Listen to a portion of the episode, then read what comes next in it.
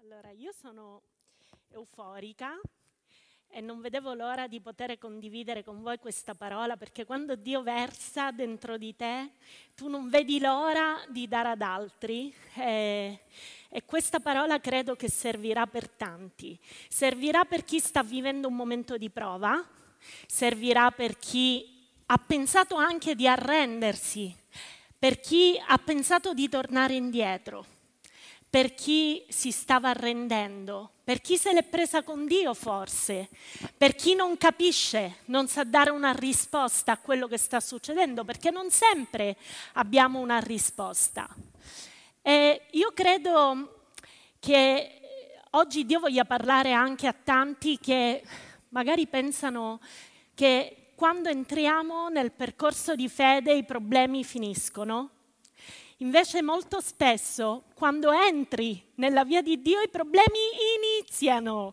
Vi do una rivelazione nuova e fresca. Nel mondo avrete tribolazioni, ma fatevi animo perché io ho vinto il mondo. La Bibbia dice, Gesù stesso dice in Luca, chi vuol venire dietro a me prenda ogni giorno la sua croce e mi segua. Quindi tutto questo non parla di una vita nettamente in discesa, senza ostacoli e senza intoppi. Parla di una vita dove ci sono delle prove, ma mai quando noi entriamo nel percorso di Dio dobbiamo guardare indietro. Sapete una cosa che la croce fa tra tante allora la croce ti dà mille milioni, miliardi di opportunità, ma tra le cose che non ti permette di fare è guardare indietro. Immaginate un attimo la croce. Quando tu sei crocifisso con Cristo, tuoi, le tue mani sono inchiodate in quella croce, i tuoi piedi sono inchiodati in quella croce, il tuo volto però è libero. Ma cosa fa quel volto? Può girarsi indietro? No, tu sei crocifisso e tu hai solo la possibilità di guardare al presente e guardare avanti. Guardiamo un attimo il nostro corpo. La nostra testa non fa un giro a 360 gradi. Dio ha fatto il nostro corpo proiettato per avanzare, per andare avanti. I tuoi occhi non sono dietro, i tuoi occhi sono avanti. I tuoi piedi, non so se l'hai visto, io ho fatto un po' di prove cercando di girarli in modo, ma non riesco. Neanche le ballerine migliori di danza classica snodabili riescono. Significa che la nostra vita è proiettata per andare avanti. Tu sei proiettato, Dio ti ha fatto per avanzare, solo per andare avanti. Chi mette la mano all'aratro non può tornare indietro, non è fatto per il regno di Dio chi guarda sempre indietro. Vi ricordate la moglie di Lot? È diventata una statua di sale. Chi prende la fede con una reale decisione, allora deve necessariamente andare avanti. Voglio parlare oggi di un uomo, un uomo di nome Paolo. Quanti di voi conoscono l'Apostolo Paolo? Avete sentito parlare di lui? Ah, gloria a Dio, meno male, perché non potremmo parlare di tutta la sua vita, ma lui un giorno fa un incontro con Dio. Mentre era sulla via di Damasco, ha un incontro con Gesù, un incontro che sconvolge la sua vita. E Gesù inizia a cambiare i piani, cambiare le strategie. Lui era, era in movimento per andare a distruggere i cristiani, invece diventa un cristiano e la sua vita cambia. Il suo proposito è un proposito nuovo, Dio lo riposiziona propo- nel suo proposito e inizia per lui un percorso non fatto sicuramente di belle feste, di drink aperitivi, ma un percorso fatto di tanti ostacoli, ma lui non è mai tornato indietro. È andata avanti. E alla fine del, quasi alla fine del suo percorso, questa settimana studiando in Atti la sua vita, ho meditato tanto su Atti 27. Atti 27 vediamo che lui dopo tante cose che vedremo fa naufragio, si trova in una nave in questa nave lui praticamente è prigioniero, sale anche infermo. Tant'è vero che all'inizio del capitolo 27 dice che gli hanno dato la possibilità di essere curato quando salparono e arrivarono in un porto. Gli danno la possibilità di curarsi probabilmente per un'infezione agli occhi, quindi lui era. Mentre era nel proposito pieno di Dio, dopo mille disavventure, lui era su una nave prigioniero, legato, eppure infermo. Dice la Bibbia però che si scatena un euroclidone, che è il tifone più tremendo che possa esistere. L'euroclidone non è il libeccio, la tramontana, un vento orientale che viene da nord, è un vento che non capisci da dove arrivi, perché da dove arriva arriva dal nord, arriva dal sud, arriva dall'est, dall'ovest, è un vento che ti avvolge e causa una tremenda tempesta. In questa tempesta la voce del vento è terribile, la voce della pioggia è terribile, la voce delle onde che si infrangono su quella nave è terribile.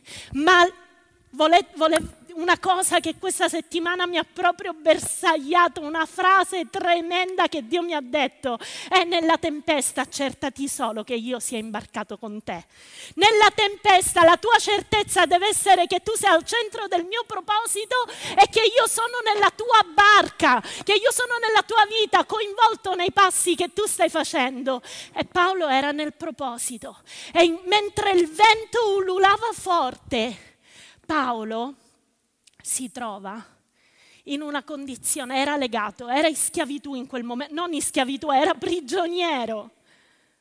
Ma lui era su quella nave e ascolta la voce di Dio. Mentre c'era questa voce tremenda del vento che ululava, della pioggia, della tempesta, la voce di Dio era forte. E capitolo 27, versi 23-24 di Atti dicono che lui ha un incontro meraviglioso con Dio. Dice, poiché mi è apparso questa notte un angelo di Dio al quale appartengo e che io servo, identità e appartenenza. Lui aveva una certezza chi era e a chi apparteneva, dicendo Paolo, non temere, tu devi comparire davanti a Cesare ed ecco, Dio ti ha dato tutti coloro che navigano con te. Dio si presenta e in quel momento lui gli dice, io sono con te Paolo, stai tranquillo, guarda me, guarda me, Dio stamattina ti dice guarda me. Mentre la voce della tempesta è forte, mentre la voce dei venti è forte, mentre la tempesta si è scatenata, mentre la prova non riesce a capirla, Dio ti dice guarda me figlia mia, guarda me figlio mio.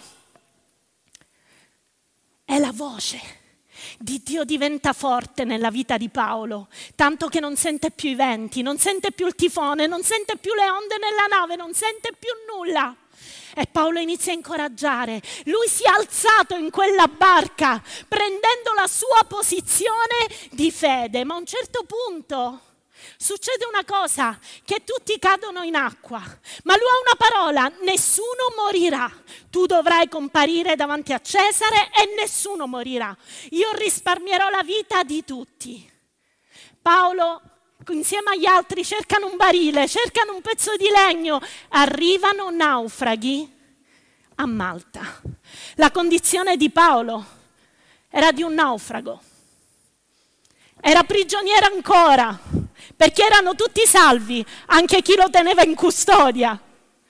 E lui era lì, era sempre infermo, era sempre prigioniero, era naufrago, immaginatelo infreddolito, immaginatelo anche impaurito forse per quello un attimo che stava succedendo, si trovava in una terra nuova, chi incontrerò adesso? Ma Paolo in quel momento fa una cosa, lo voglio leggere in Atti 28. Voglio fare con voi questo percorso e vi dico di più. In queste settimane abbiamo parlato di miracoli e continueremo a parlare di miracoli oggi. E non lo capirete per gran parte della storia, lo capirete alla fine. Atti 28 dice, e dopo essere giunti in salvo a terra seppero allora che quell'isola si chiamava Malta. Gli indigeni usarono verso di noi una gentilezza non comune perché accesero un gran fuoco e ci accolsero tutti per la pioggia che cadeva e per il freddo. Ora, mentre Paolo raccoglieva un gran fascio di rami secchi, un gran fascio, iniziò a riempire le sue mani, iniziò ad abbracciare tutti quei rami, perché non poteva tenerli solo con le mani e per alimentare il fuoco c'è bisogno di tanta legna.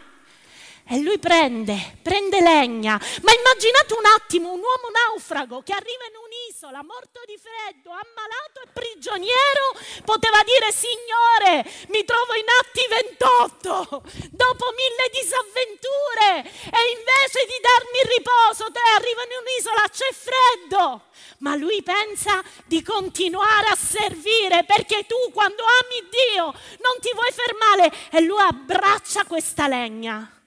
Guardate un attimo, lui aveva tutta questa legna addosso, il fuoco era stato acceso, ma un fuoco acceso ha bisogno di essere alimentato e lui non voleva che quel fuoco acceso si spegnesse e abbraccia tutta quella legna. Ma sentiamo cosa dice avanti, anche se prima voglio soffermarmi su una cosa che tanti di noi trovano scuse. Tutti ne abbiamo trovato nel nostro percorso. Ah, ma io ho i bimbi piccoli. Ah, ma io lavoro tutto il giorno. Ah, ma io ho una febbriciattola. Ah, ma c'è il Covid. Non mi posso esporre più di tanto. Verrà il tempo che io riuscirò a servire Dio. Paolo non ha mai pensato così. Paolo era naufrago. Paolo era ammalato, Paolo era stanco fisicamente nel corpo, ma arrivò e continuò a servire. Il suo obiettivo era servire Dio. E subito trova il modo, cosa c'è da fare? C'è un fuoco acceso. Io non voglio che il fuoco si spenga perché io voglio riscaldare questa città, voglio riscaldare quest'isola, io voglio mantenere il fuoco acceso. Paolo arriva con questi rami e li getta nel fuoco.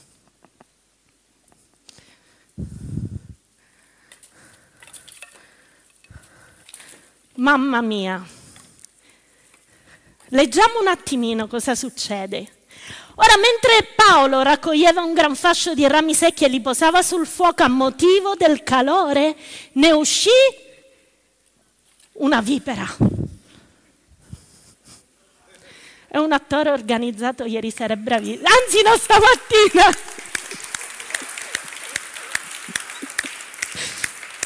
Avranno un premio speciale nei cieli tutti questi ragazzi. Dice che mentre Paolo raccoglieva un fascio di rami secchi e li posava a motivo del calore, ne uscì una vipera. Cosa faceva Paolo? Abbracciava prima di tutto quei rami. Dentro quei rami, lui non lo sapeva, ma c'era una vipera.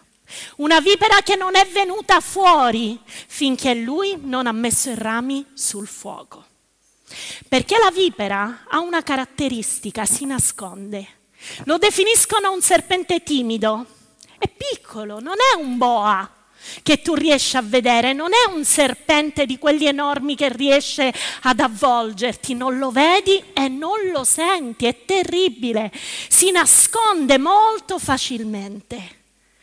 Ed era tra i rami e Paolo abbracciava quei rami. Quante volte Dio mi diceva abbracciamo delle cose che sono per noi mortifere, che sono per noi motivo di paralisi, che sono per noi tremende. Sono delle cose, persone, situazioni, anche attività, cose lavorative, soldi che non ci appartengono. Abbracciamo vizi, Abbracciamo situazioni, abbracciamo pensieri ossessivi, cose che rimangono nella nostra vita senza che noi ce ne rendiamo neanche conto. Questo significa mancanza di discernimento. Paolo prese subito quella legna e l'abbracciò senza pensare, ma chissà cosa può esserci dentro tutta questa legna, potrà esserci qualcosa pronto a mordermi, pronto a farmi del male.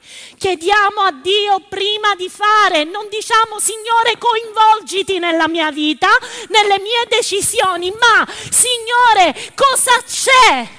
In questa situazione che si nasconde che può farmi veramente del male.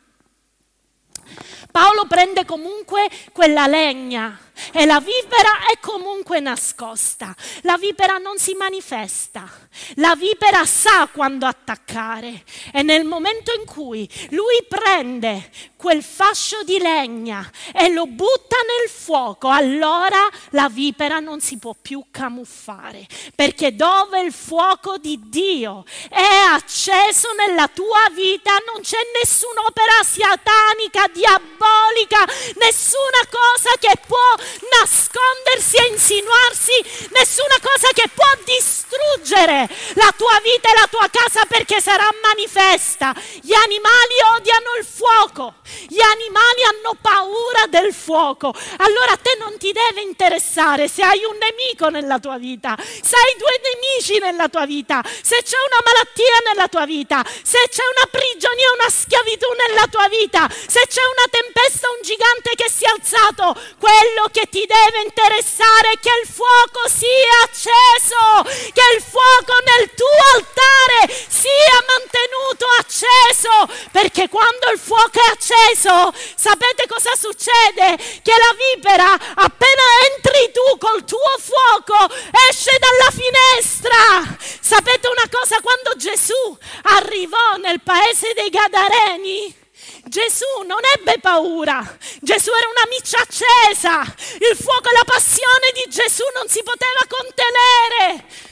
Cosa succede? Mette piede in quella terra, gli viene incontro immediatamente uno spirito, un uomo disturbato da spiriti, posseduto, indemoniato, e gli dice che vi è fra me o te e te, o Gesù, figlio del Dio Altissimo, ti prego, non tormentarmi.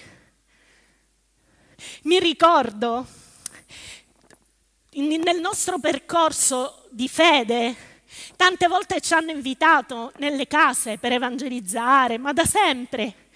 A volte ci chiamavano fratelli per sgridare demoni e ci dicevano, un attimo, apro la porta. Perché? Perché il demone, se usciva da quella persona e tu lo cacciavi, rischiava che se rimaneva in casa trovava un'anima dove andare, no? E se decideva te, tu eri esposto. E quindi non si cacciano i demoni, eh? I, demoni si lasciano tranquilli, tanto se è un problema di Barbara, rimane a Barbara, io sono tranquillo. Gesù arrivava nei posti e cacciava demoni. Gesù non aveva paura. I demoni gli andavano incontro e gli dicevano aiuto. È arrivato il fuoco. A che punto è il fuoco nella tua vita? A che punto è il fuoco nella tua vita? Stai piangendo per le prove che hai vissuto e perché ti trovi in un'altra situazione ancora? O stai servendo come Paolo? O non ti sei fermato? Come Paolo. Hai detto io andrò avanti, io devo andare a Roma, io devo comparire davanti a Cesare, quindi in un modo o nell'altro mi devo arrangiare, sono in quest'isola, devo portare il risveglio in quest'isola. Questo Paolo pensava, mentre aveva la vipera attaccata alla mano aveva la vipera attaccata alla mano, perché la vipera non ti morde un attimino e ti lascia, deve avere il tempo con i suoi dentini di rilasciare il suo veleno. Mentre lui era in quella condizione, wow ragazzi, da- Davide, Paolo non cercò tre reazioni che Paolo non ebbe. Non disse, otto, mi appunto una vipera, mi ha morso. Cercherò gli indigeni del pae, della, dell'isola e chiederò, ma per caso la vipera di questa isola è velenosa? Non si mise a ciucciare il veleno cercando di eliminarlo dal corpo. Non esaminò la, vi- la, la vipera, non iniziò a guardarsi la mano, non si mise in ginocchio a pregare. La Bibbia non lo dice. Non si lamentò per un'altra cosa che stava avvenendo nella sua vita lui fece una cosa, io l'ho immaginata così mentre studiavo. Lui guardò la vipera e iniziò a pensare quello che lui scrisse in Seconda Corinzi capitolo 11 da 23 a 27 perché tutto è collegato, non può che essere così. La prima cosa che fece è guardare, sicuramente ho sopravvissuto. Ve lo leggo facendo un sunto, ma voi seguitelo. Io lo immagino guardare quella vipera e dirgli, ho sopravvissuto alle fatiche, ho sopravvissuto alle battiture, alle prigionie, spesse volte in pericolo di morte, cinque volte 40 sferzate meno una, tre volte battuto con le verghe, una volta lapidato, tre volte ho fatto naufragio, un giorno e una notte nell'abisso, in pericolo di fiumi, in pericolo di ladroni, da parte dei miei connazionali, pericolo da parte dei gentili, pericoli in città, pericoli nel deserto, pericoli in mare, pericoli fra falsi, fra falsi fratelli, nella fatica, nel travaglio, nelle veglie, nella fame, nella sete, spesse volte in digiuni, nel freddo e nella nudità. E tu, piccola serpe, cosa vuoi fare con me? Questo stava dicendo Paolo dopo tutto quello che io ho vissuto, neanche questo attacco mi metterà a terra. Io sono più che vincitore in virtù di colui che mi ha amato, di colui che ha dato la sua vita per me. Questo stava dicendo Paolo e scrolla quella serpe di dosso. La butta via. Sicuramente. Quel morso ha fatto male, ma lui si scrolla di dosso quella serpe, si scrolla di dosso quella vipera. Ma immaginate un attimo, davanti Rosa, Elena, mettetevi un attimo distanziate però qua avanti, Pastore Amadda, Pastore Massimo, no, guardando lui, guardando lui distanziati. Immaginate gli indigeni. L'aveva morso una vipera, ragazzi, eh? Quindi cosa facevano questi indigeni? Aspettavano, lo giudicarono prima di tutto. Ah, sicuramente chissà che ha fatto per morderlo la vipera, chissà che vita che ha, chissà quali peccati ci sono. E lui aveva davanti un bel pubblico, di quelli che molto spesso abbiamo, no? Che ci giudicano, che dicono che abbiamo fatto male, chissà perché, che non ti aiutano. E loro erano lì a guardare Paolo. Sentite cosa dice la Bibbia. Verso 5, ma Paolo scosse la serpe nel fuoco, non ne risentì alcun male, or essi si aspettavano di vederlo gonfiare o cadere morto all'istante. Quindi erano lì ad aspettare, solo questo facevano. E mentre aspettavano, Paolo era tranquillo, si organizzava, si sistemava i vestiti in brandelli e loro passavano cinque minuti, ne passavano dieci, ne passò, passò mezz'ora, passò un'ora, passarono due ore. A un certo punto Paolo gli disse prendetevi una sedia perché vi potete stancare ad aspettare perché il mio percorso è lungo, devo arrivare fino a Roma. E loro erano lì ad aspettare, ma il tempo andava avanti e quel morso di vipera non aveva fatto alcun effetto nel corpo di Paolo. E dice che dopo avere lungamente aspettato, dopo avere lungamente aspettato, patate, non successe nulla. Lui organizzava il suo percorso, stava bene. Sapete cosa fa il veleno della vipera? La vipera è astuta, perché quando è provocata morde, vicino al fuoco, dice qualcosa deve succedere. E quando lo morde, emette delle tossine, un veleno che contiene delle tossine che hanno uno scopo, non fermare o mangiare subito la preda, ma paralizzarla. Lo scopo del nemico era paralizzare, neutralizzare Paolo, fermarlo per poi divorarlo. Non c'era riuscito al capitolo 1, non c'era riuscito al capitolo 2, non c'era riuscito al capitolo 3. Vediamolo così. In questo percorso, ma qui ci devo riuscire. E inizia con quel veleno. Riuscirò a paralizzarlo, riuscirò questa volta a fermarlo. E lui spaccava legna si organizzava, che doveva fare? Nel frattempo tutti aspettavano, sedetevi sì.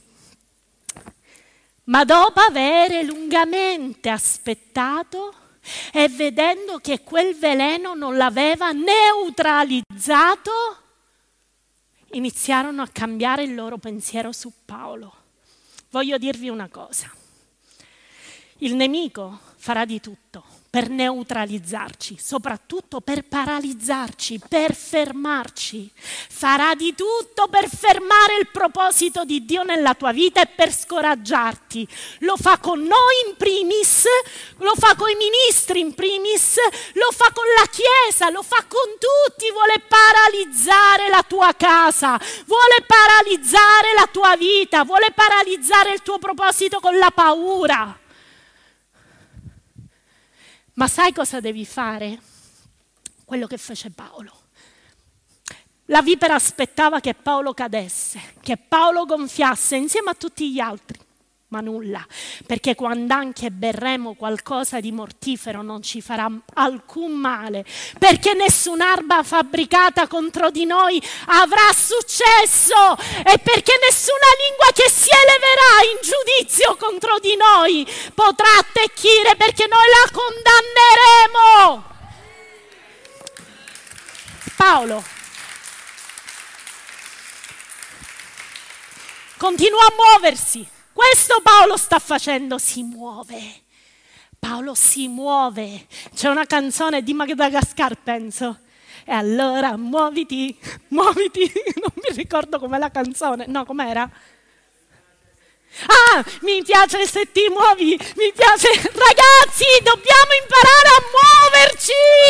Dobbiamo imparare quando il nemico attacca a muoverci, fare vedere al nemico che non ci ha paralizzato. Puoi dire stamattina, io non cadrò, io non cadrò e il veleno non entrerà nel mio corpo. Io metto protezione nella mia vita.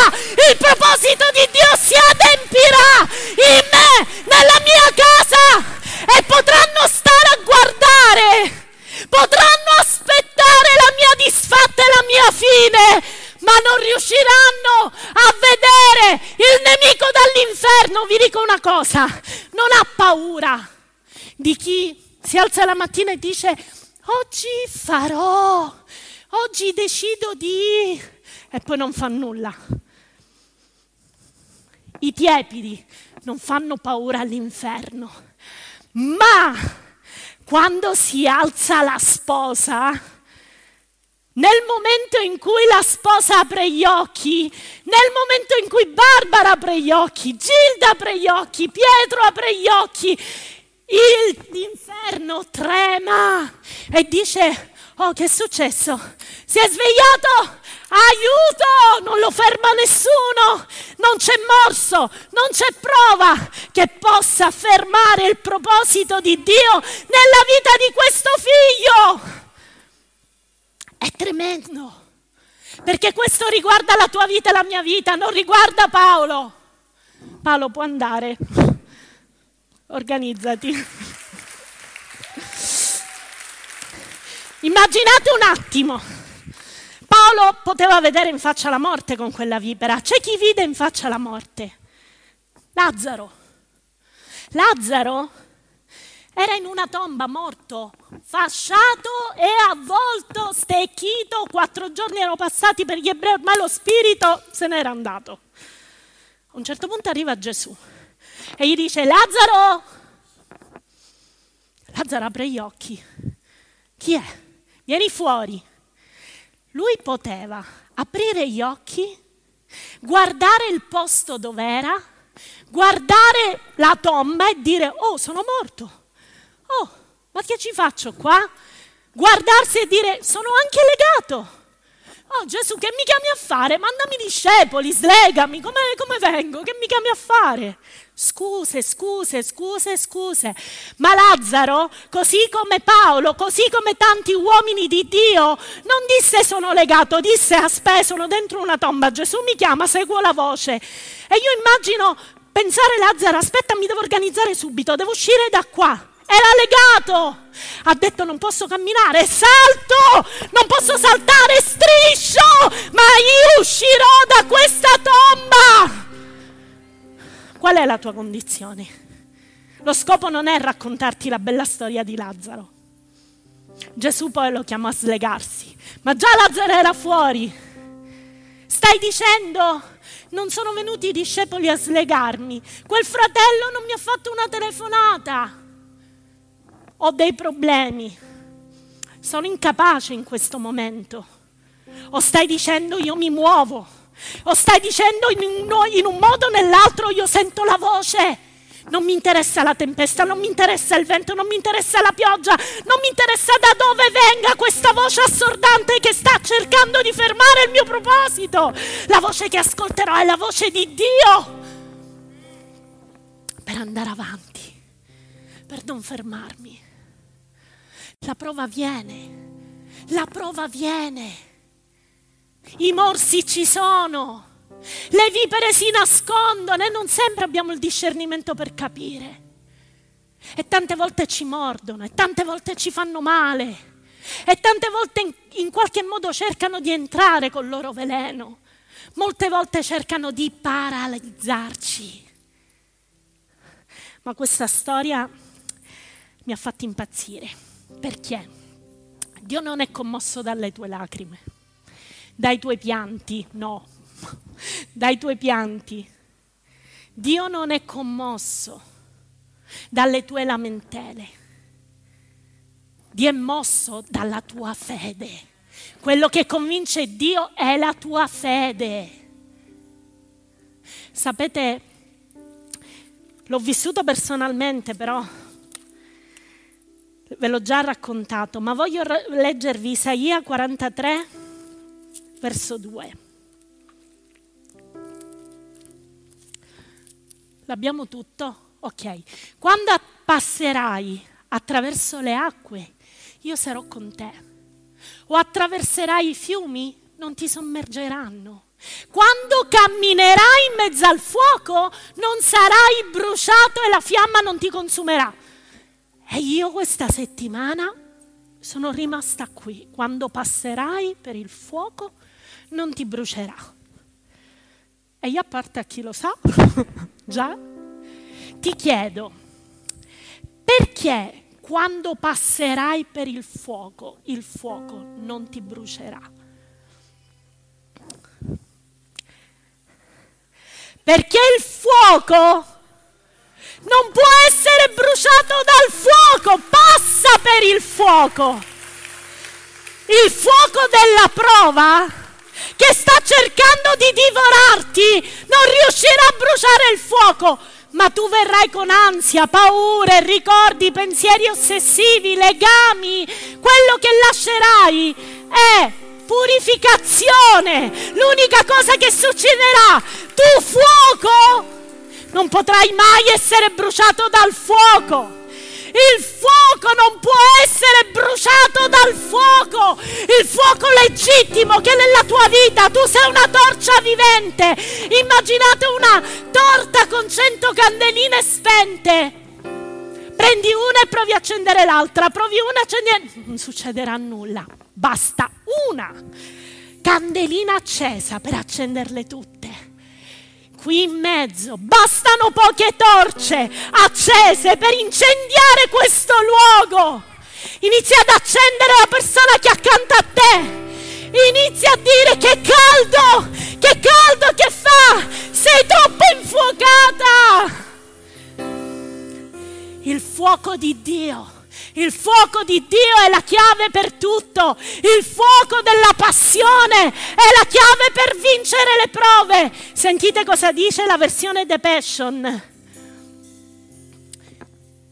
Tutti noi viviamo momenti di prova. Vi risulta? Mi interessa se vi risulta. Ok. Che è normale per ogni essere umano. Ma Dio ti sarà fedele. Vaglierà e filtrerà la gravità, la natura e la tempistica di ogni prova che affronti in modo che tu possa superarla. E ogni prova, in ogni prova c'è un'opportunità per fidarti di più di Lui, perché insieme a ogni prova Dio ti ha fornito una via di fuga che ti farà uscire vittoriosamente. Cosa significa? La prova viene per purificare la tua vita, ma gli occhi di Dio sono sul termostato e Lui sa fino a che temperatura puoi arrivare e se alza la temperatura è per eliminare tutto quello che nella tua vita ti sta distruggendo e vuole fermare il tuo proposito e neutralizzarti. Gli occhi di Dio sono sul termostato e insieme alla prova Lui ti ha dato la via di fuga che è la sua fedeltà. Lui è fedele, lui non ti lascia, lui è fedele, non ti abbandona, lui è il tuo Dio. Ma cosa succede? Andiamo verso la conclusione, sono brava oggi, bravissima, lo dico da sola. Ma dopo aver lungamente aspettato, verso 6, e vedendo che non gli avveniva nulla di insolito, mutarono parere e cominciarono a dire che egli era Dio. E in quei, dim- e in quei dintorni aveva i suoi poderi il capo dell'isola di nome Publio. Puoi venire Mauro? Ti metti qua? Con la febbre? Col Covid? Nel nome di Gesù no. Perché il Covid c'era pure ai tempi di Paolo. Egli ci accolse amichevolmente No, devi coricarti. Ci accolse amichevolmente e ci ospitò per tre giorni. Ora avvenne, sì sì, perché stai male. Ora avvenne che il padre di Publio giaceva a letto. Stai ridendo Paolo? No. Ora avvenne che il padre di Publio giace, non giocare col fuoco perché ti bruci. Giaceva a letto malato di febbre e ha letto, lui ti ha ospitato tre giorni, quindi magari ringrazia. Il padre di Publio giaceva a letto malato di febbre e di dissenteria. Mi sembrano un po' questi tempi. Si è presentato, era il fuoco, ovviamente. Paolo andò a trovarlo, gentile. Dopo tutto questo percorso lo va pure a trovare e dopo aver pregato gli impose le mani e lo guarì. Vediamo un attimo la mano che ti ho dato, Catherine. Guardate questa mano, è la mano di Paolo. Cos'ha? Perché Paolo portava ancora i segni della lapidazione. Paolo portava ancora i segni del naufragio. La vipera l'aveva morso, portava ancora il segno dei denti. La vipera chi colpì? Paolo chi attaccò Paolo, chi attacca chi si occupa del fuoco, attacca chi raccoglie legna perché il fuoco non si spenga. A chi morse la vipera? A Paolo. Dove morse la vipera? Nella mano. Cosa fece Paolo? Impose le mani, quelle mani ferite che il nemico aveva cercato di neutralizzare. Ti dico di più, c'è unzione di guerra nella tua vita. Quando la prova arriva c'è unzione di guerra che ti accompagna e ti equipaggia per affrontare la prova. Quelle ferite in quelle ferite c'è potenza e potere. E il nemico non ti ferisce a caso, il nemico sa i punti dove ferirti. E lì dove sei stato ferito sarà il luogo, il motivo, la situazione che Dio userà per dare gloria a Lui e per usarti nel suo proposito. Paolo prese quella mano e impose le mani su Mauro, sul padre di, Pub- di Publio. E avvenne un miracolo e lui lo guarì. Parliamo di miracoli, ma c'è un percorso. Il nemico farà di tutto per metterti ostacoli perché tu possa ministrare, liberare, salvare, guarire, usare le tue mani, cercherà di attaccarti, di morderti, ma con le ferite nelle mani, le tue mani devono essere sugli infermi, le tue mani devono abbracciare, abbracciare il proposito di Dio senza paura.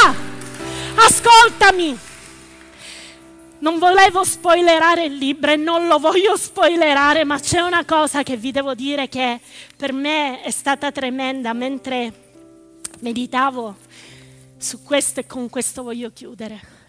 Vi mando pure a posto, va.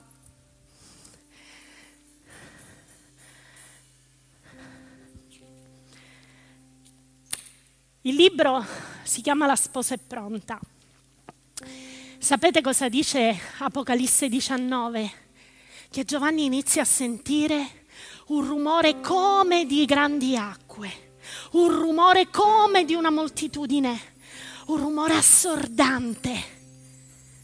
Quella voce era la voce di Dio che diceva che erano giunte le nozze dell'agnello e che la sposa si era preparata e le era dato di vestire di lino finissimo puro Sapete cosa significa puro? Significa purificato col fuoco. Un vestito, una vita purificata dal fuoco, come una vite potata perché possa portare frutto. Nell'aspetto levitico, come chi è ritenuto puro per poter toccare e fare tutto. E in termini giudiziari, come il giudice che emette una sentenza e dice sì, è innocente ma la cosa che mi ha sconvolto, se tu cerchi la purificazione col fuoco, ti dà l'oro in automatico. E la Bibbia ti vede come oro, come un metallo unico, prezioso. E sentite cosa ho trovato?